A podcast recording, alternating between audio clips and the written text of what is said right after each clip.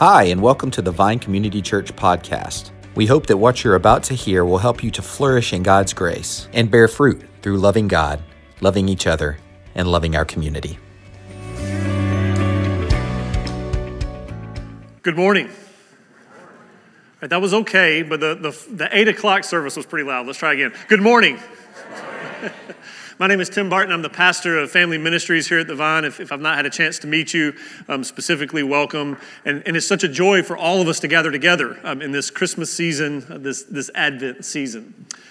And when we come together at Christmas and at Advent, uh, you know, we, we talk about this, this little baby who was born to be king. We talk about him, him bringing peace. Um, we, we start to hear all these things about him, and we think, yeah, this is good. In, in our minds and our hearts, if, if we've been around the church, we think this is a really good thing um, when we come together um, during this Christmas and Advent season. But I want you to think about it this way. We spend a lot of time outdoors these days. Um, let's say you're sitting in a park. You don't know me, never met me, don't know who I am. And so, me, this stranger comes walking up to you and says, Hey, your king is here. Your new king is here. Now, you might think I'm crazy to start with. You might even ask, wait, my king, you mean a king from another country? What, what country did this king come from? But, but, I, but I implore you to say, no, no, this, your king is here. You have a new king. He's the new ruler here. And this ruler, he is going to come and he's going to tell you what you can do with your life. He's going to tell you what career you can have. This new ruler, this new king, he's going to tell you um, what, what your kids are going to do when they grow up. He's going to tell you that if you can make this amount of money, and if you make more than that, you're going to have to give it to him. And he's going to, he's going to rule and reign in the way that he wants to, and he's not really even going to be that good for his people. If I come in and I start talking to you like that in a park, again, other than you thinking I'm crazy, um, we, we as Americans hear that and we hear talk of a king, we're like, yeah, no, no, thank you. We fought against that. We, we ran from that. Uh, we, don't, we don't want that anymore. But as we come this morning um, to this passage, the passage says, is showing us that the King Jesus is here. And, and all throughout God's Word, all throughout the Bible, it, it shows us that, that this is a good thing for us. And so, our passage, I just read it a moment ago, Matthew chapter 2, verses 1 through 12. Um, I'm not going to read it again right now. We'll read some of it as we go. Um, but in, in, this, in this time together today, we want to see that the King Jesus is here and that that is a good thing for us. But again, if you've grown up in the church, you just kind of hear this and you think, yeah, we know. We sing songs about it, we talk about it, we revisit it at least once a year, we got it. But the people who are hearing this story for the first time, they, they didn't get it. Those that Matthew was writing the story to, they didn't get it. The main characters in the story, this, this true story, the Magi, the wise men, so the people of Israel, the religious leaders of the Jews, Herod the king, they didn't get it. You see, in, the, in Jerusalem, for the people of Israel, there had been a long period of silence since they had last heard God through the prophets. It had been around 400 years since they had last heard from God. And so, from their perspective, from the, the general public, there is no story here. A simple baby had been born to a young tradesman and his wife in, in Bethlehem. And so, from, from, for those in Jerusalem, this is a non event. And now, somewhere around two years later, during the reign of Herod the king, wise men from the east show up, telling the leaders, telling the Jewish people, Your true king has been born. The good king, the one who will fulfill all the prophecies. He's been born. He is here. I don't know about you, but uh, if you think about it for a minute, and you're those Jewish people, you're probably, the first thing you're going to think is, who are these guys? Who are these guys that are coming and telling us the king is here? Have you ever been sitting in a restaurant and, and you're having a passionate discussion with someone who's with you? And, and this passionate discussion, you're going back and forth. And, and in this passionate discussion, all of a sudden, back pre COVID days when tables were closer, um, someone sitting beside you looks over and interjects themselves into the conversation. And especially if they take the side of the person you're having the passionate discussion with, uh, but you're kind of like, who are you and what are you talking? Why are you talking to us right now? You kind of feel that way. I think that's kind of how the people in Jerusalem feel at this point.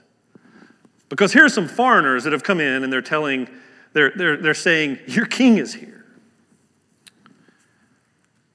Who are they? Who are these foreigners? Well, we don't know much. We know they're magi, which literally means great or powerful ones. We know they're from the east, they're not from the people of God. The Jews would call them Gentiles. And it's very, very likely that there are more than three of them. It's, it's more likely that it's a small group that's traveling together.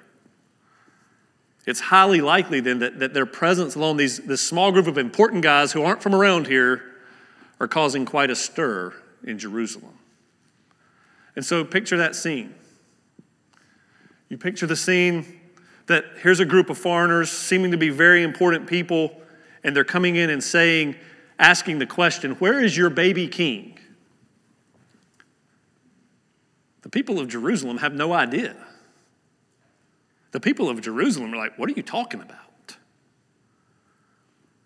You would think if a king was born, that the people would know that, right? You would think if a king was born, they'd be excited about that. But they had missed it. They missed the one who was going to be king different from any other earthly king. And we see how he was different um, as, as Herod goes to the Jewish leaders in verse 4 to ask where the Messiah, the Christ, the one who was promised, the, the, one, the one they were looking for was to be born. He, he goes to them and he asks that. And they tell in their answer in verses 5 and 6, we see how this one was going to be different.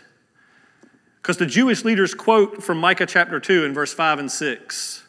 And they tell him, the promised one, the Messiah, the king who will be born in Bethlehem, who will rule over Israel, he is going to shepherd his people. Now, all throughout the Old Testament, the people of Israel would understand this imagery, this imagery of a shepherd. Because all throughout the Old Testament, when God talked about the way, even how He would rule His people, how He would care for His people, He talked about being the shepherd. Later, Jesus is called the Good Shepherd in, in, the New Testament. But, but this shepherd would protect from those who were coming in to try to destroy the flock. This shepherd would nourish the sheep, He would guard the sheep, He would take care of the sheep. Jesus is what this king that's coming was coming to be a king that was a shepherd and a good shepherd. He was going to nourish his own. He is going as a shepherd king to bring peace among his flock. He's going to take care of them. He's going to defeat all the enemies of those who would seek to destroy them spiritually. Matthew, the author, uses specific details of the events to show the hearers and the readers that even though all that had happened had been prophesied about. Even though the Jewish people, the religious people, had gathered all the information, they'd studied it, they'd analyzed it, they've gone over and over it, they were missing the reality that the promised king had been born. And then there's a stark contrast because these Gentiles, these outsiders, these important people from another land. They had very little information, but they believed he was king. They believed he was here. They trusted that even though they didn't fully understand it, they trusted it was a good thing. What about you this morning? Do you believe that Jesus is king?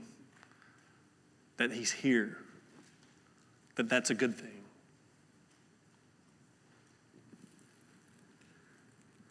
You see, if, if you don't believe that Jesus is here, that Jesus is the king, the one who's ruler over all things, the one who came to the world to make things right and new, to save his people from their sin and brokenness. I, the, the Nichols this morning um, in the um, call to worship video did a great job. Um, and they asked that question of what is original sin? And, and original sin uh, gives, it causes us to have the inability to do, what, to do what's good right? That, that's a part of that, that definition of original sin. And that brought brokenness between us and God. But Jesus came to bring peace with God by, by paying the penalty for our sin, to bring peace with God for, the, for those who've been separated from Him. But, but if you don't believe this today, I want to ask you what, what more information or what more experience do you think you need to believe this is true today? What more do you think you need to believe He is King, to believe He is here, to believe that this is good for you? I want to ask you today if you are a follower of Jesus or, or not a follower of Jesus, I want to ask you to do the same thing, both of, of everybody. That covers everyone, by the way. Will you ask him to give you faith to believe that he is king and he is here this morning? I'm not saying you feel like it right now, but I'm asking you, will you ask him to give you the faith to believe that today? And will you ask him to give you the faith to believe that he is a good, gracious, loving king in all he does? for the good of his people. All he does is for the good of his people. Even if you can't see that today.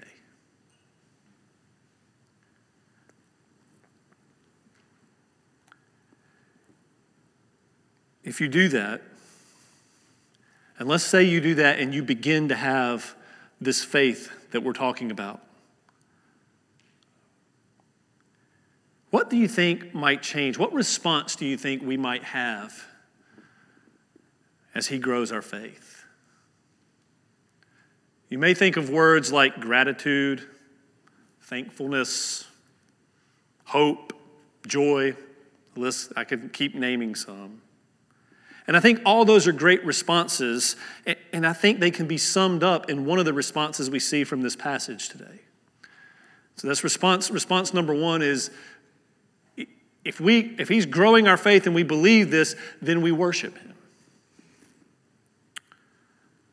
We see that in the way the wise men, the, the, the, Gentiles, respond. So, how do they worship him? First, they worship him by believing he is king. Look at verse 2. It says, Where is he who has been born king of the Jews? For we saw his star when it rose and have come to worship him. I've already said the wise men and the magi, they didn't have a ton of information, they didn't know it all. But his star was shown to them, and God used the information they had to cause them to believe that Jesus, the King, is here. And so they, they believed and they worshiped as they believed. They also worshiped him by pursuing him. That's the second part of verse 2. Whereas he who has been born the King of the Jews, for we saw his star when it rose, and have come to worship him. They didn't simply believe and then do nothing. Their hearts were moved and they went to find him. They went to pursue him. They went to know him more deeply, personally, so that they could worship him. And finding him brought them great joy as the star rested over the home he was in. Look at verse 10. It says, When they saw the star, they rejoiced exceedingly with great joy. And Pastor John reminded me this morning, as we were talking about this before the services, that they rejoiced exceedingly with great, or it's the, it's the word we use, with mega joy. With, with, and I use like monstrous joy, huge joy. They rejoiced. They also worshiped him by honoring him. Look at verse 11. And going into the house, they saw the child with Mary, his mother, and they fell down and they worshiped him. Then, opening their treasures, they'd offered him gifts of gold and frankincense and myrrh. Once they found Jesus, these important men, These men who probably thought pretty highly of themselves, they fell down before a toddler and worshiped him.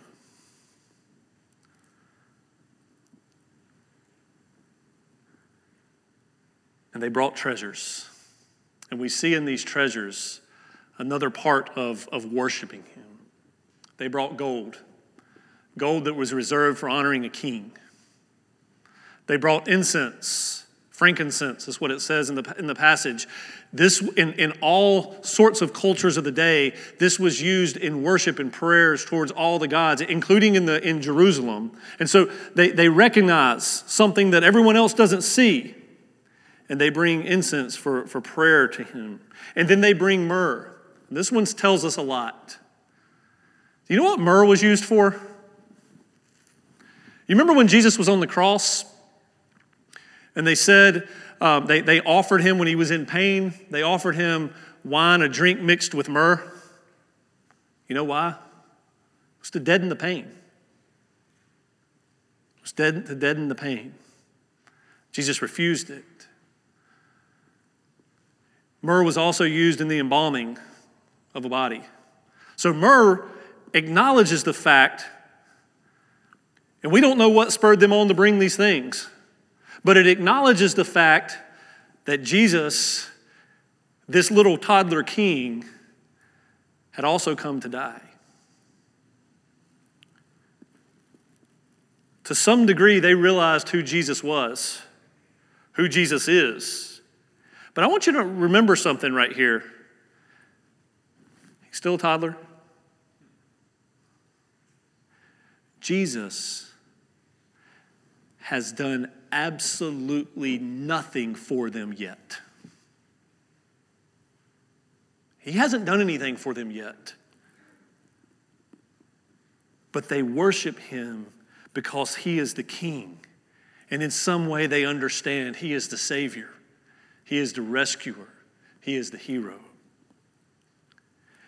And if we really believe that about Jesus, we will begin to worship Him even when we're not sure how the things He is doing and allowing are for our good. But if we only worship Him for what He's done, now don't misunderstand me, we should worship Him for what He's done. We should do that. But if we stop there, if we only worship Him for what He's done, and not who He is, then we're worshiping God based on our circumstances, based on our qualifications of what makes Him worthy of our worship or worthy of our submission to Him.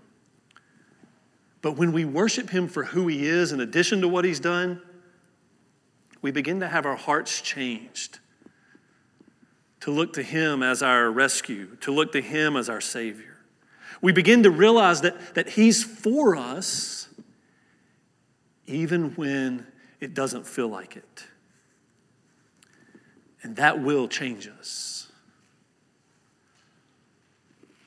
Many of you know um, that for about three, four years, uh, my wife really struggled with health, couldn't do a lot for herself. Um, it was a very broken and humbling time for us. And during that, time, many of you were in that with us. Um, and, and during that time, though, as it started, I wanted to, I wanted to fix it.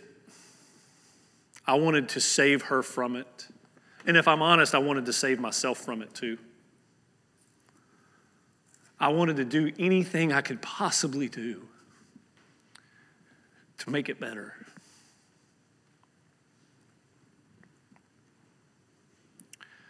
Nothing I did seemed to be working.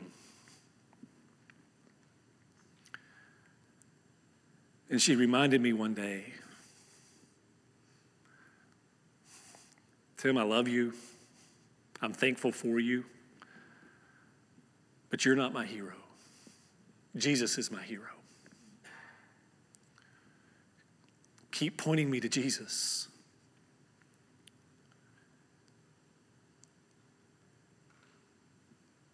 I'm thankful today to say, I wish I could say I get that right all the time. But I'm thankful today to be able to say, that worshiping Him as the hero during that time has changed us, has changed something deep in my heart. When we worship Him for who He is, even in the midst of struggle and hurt and pain, it will change us. But when we don't ask Him for this faith to believe that He is King, to believe that He is here, to believe that this is a good thing, then we see a much different response in our lives. That's the second response in the story. Because what happens is we fear what this means for us. We see it with Herod and we see it with the people of Jerusalem. Verse 3 When Herod the king heard this, that a king had been born, he was troubled, and all Jerusalem with him. Herod, he, he's scared, he's troubled, he's bothered. His power, his authority, they were being threatened. What do you mean there's this new king? That's my job. But they were being threatened. And what does he try to do? We, we talk about this all the time around here. When this thing that he was looking to to help him, what does he try to do when it's threatened? He tries to take control. He tries to take control. And he has a devious plan. Now, I just watched The Grinch with my kids this weekend. All right, and, when, and, and I was thinking about it as, as I was watching it, and I'm like, you remember when the Grinch, and he goes, suddenly he had this wonderful, terribly awesome idea, right? And that big smile comes up on his face. Right? When I think of Herod, that's, that's kind of what I think of here. There's this wonderfully terrible, awful idea, this plan that he has. And so he says, he brings the religious leaders in, and he says, Where's he to be born? And we looked at that a minute ago, and he told him in the town of Bethlehem. And so then it says in verse 7 that he secretly summons the Magi to ask them when the star appeared, because he was trying to figure out how old is this king right now. And then he sends them to Bethlehem, and he lies, and he tries to manipulate these people looking for Jesus and telling them to let him know where the one is so that he can come and worship him as well. Oh, he was willing to do whatever he could to hold on to that power and that authority that he thought he had. When you don't trust Jesus as the king,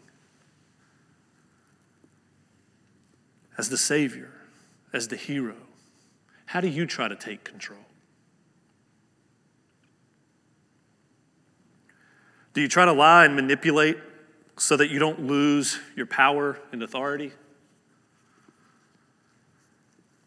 Or do you try to change someone else so that you don't lose your comfort and security?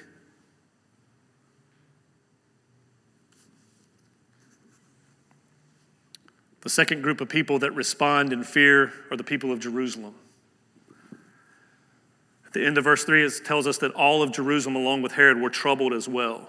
And their fear seems to be centered around this that their fear seems to be centered around if this is true, if this news is true that the king, the good king, is here, the Messiah, the one that's promised is here, this is going to rock our world.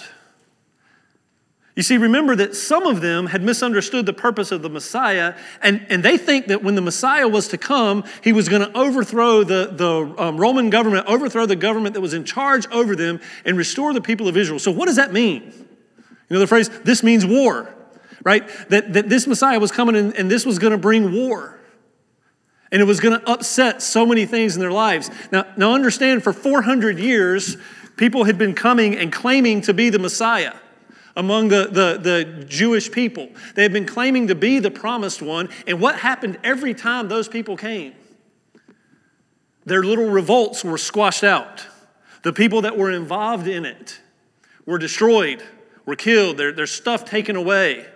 Right? So, this is a legitimate fear for the people of Israel at this time, the people of Jerusalem. They're like, okay, here's another one, and it's going to mess up our lives. Others, I think, wanted to believe that the Messiah was coming, but they didn't think that this little kid of humble beginnings, born to a couple of nobodies, could possibly be the king they were looking for. And it's very likely that they believed that if they followed a guy like that, who was trying to be king, they too would be destroyed. They had their own agenda. They wanted things their way. They wanted to dictate who and what the Messiah king would be. And the reality is, as followers of Jesus, those of us who believe, who are sitting here this morning, say, Yeah, I do believe that. I believe he's king. I believe he's here. I believe that's good. We still struggle in our hearts and our actions because there are places in our lives where, while we believe that's true, we still want to be the ruler. We still want to be the king in those places in our lives. We haven't turned all those places over to him. And so we still wrestle with fear, desiring for things to go like we want them to, because we think we know best. We think we should be able to control circumstances and get the outcomes we desire. Earlier in the service, uh, we talked about peace. So some of you may be thinking right now so if this Jesus is king, he is here for my good. If he is bringing peace, then sign me up. My life is going to get easier. At my wife's prompting, we've been reading stories with our boys, missionary stories. And my wife, many of you, some of you know, um, grew up as a missionary um, in Haiti, and so she thought it'd be a good idea for us to be to read some of these stories that um, just to, to help the boys see people who have gone before us in the faith. And the first probably five or six stories in there, we've been reading them good you know there's a miracle happens and god saves his people or he provides for the missionaries or um, he delivers people out of you know these from these tribes that are that are coming after them and just just all these different stories um, we've it's like every time you kind of get accustomed to this is great. This is good. Look what god is doing. This week we were reading one and this story was of a missionary family, a man, his wife, and three kids, and then his good friend, um, who was a single man, who were together ministering to a small tribe um, in, out, out in the middle of nowhere. They were seeing people come to believe in Jesus, believe this story, and then some warlords came, guerrillas came, and they said, You were lying to the people, stop lying to the people. And the pastor who had the family, 28 year old guy, said, what, what lies do you believe we're telling? And he said, These things about Jesus and God and this thing you call the Bible and these, these types of things. And, and the pastor and the other pastor, his, his friend, said, we, we cannot stop telling of those things. Well, I'm ready now in this story. How's God going to deliver them this time? Because these guys are here with guns. They intend to kill them. This doesn't look good. And then the guerrillas shoot him. And then they shoot the other guy.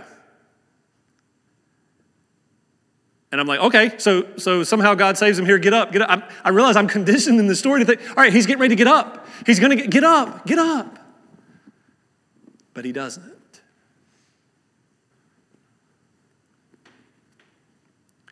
And my wife wisely said, Boys, I want to talk to you about something. She said, Sometimes these stories end up great here on earth. Sometimes the things end up the way we want them to. She said, but these stories remind us that, that sometimes they don't. But what does happen, what we can rest in, what we can be assured of, is that those who have peace with God through faith will have eternal peace with God in the new heavens and the new earth. The beauty is, He gives us, even when we don't see it fully here, He gives us glimpses. In Psalm 27, it says that wait for the Lord, be strong and let your heart take courage, wait for the Lord. And he's just said, um, I believe I shall see the goodness of the Lord in the land of the living. He shows us glimpses glimpses in a relationship being restored, maybe a marriage, maybe with a wayward child, glimpses as He provides a job, when you were at your end, glimpses as when you don't know how you're going to make ends meet, and, he, and something just shows up. And I could give example after example.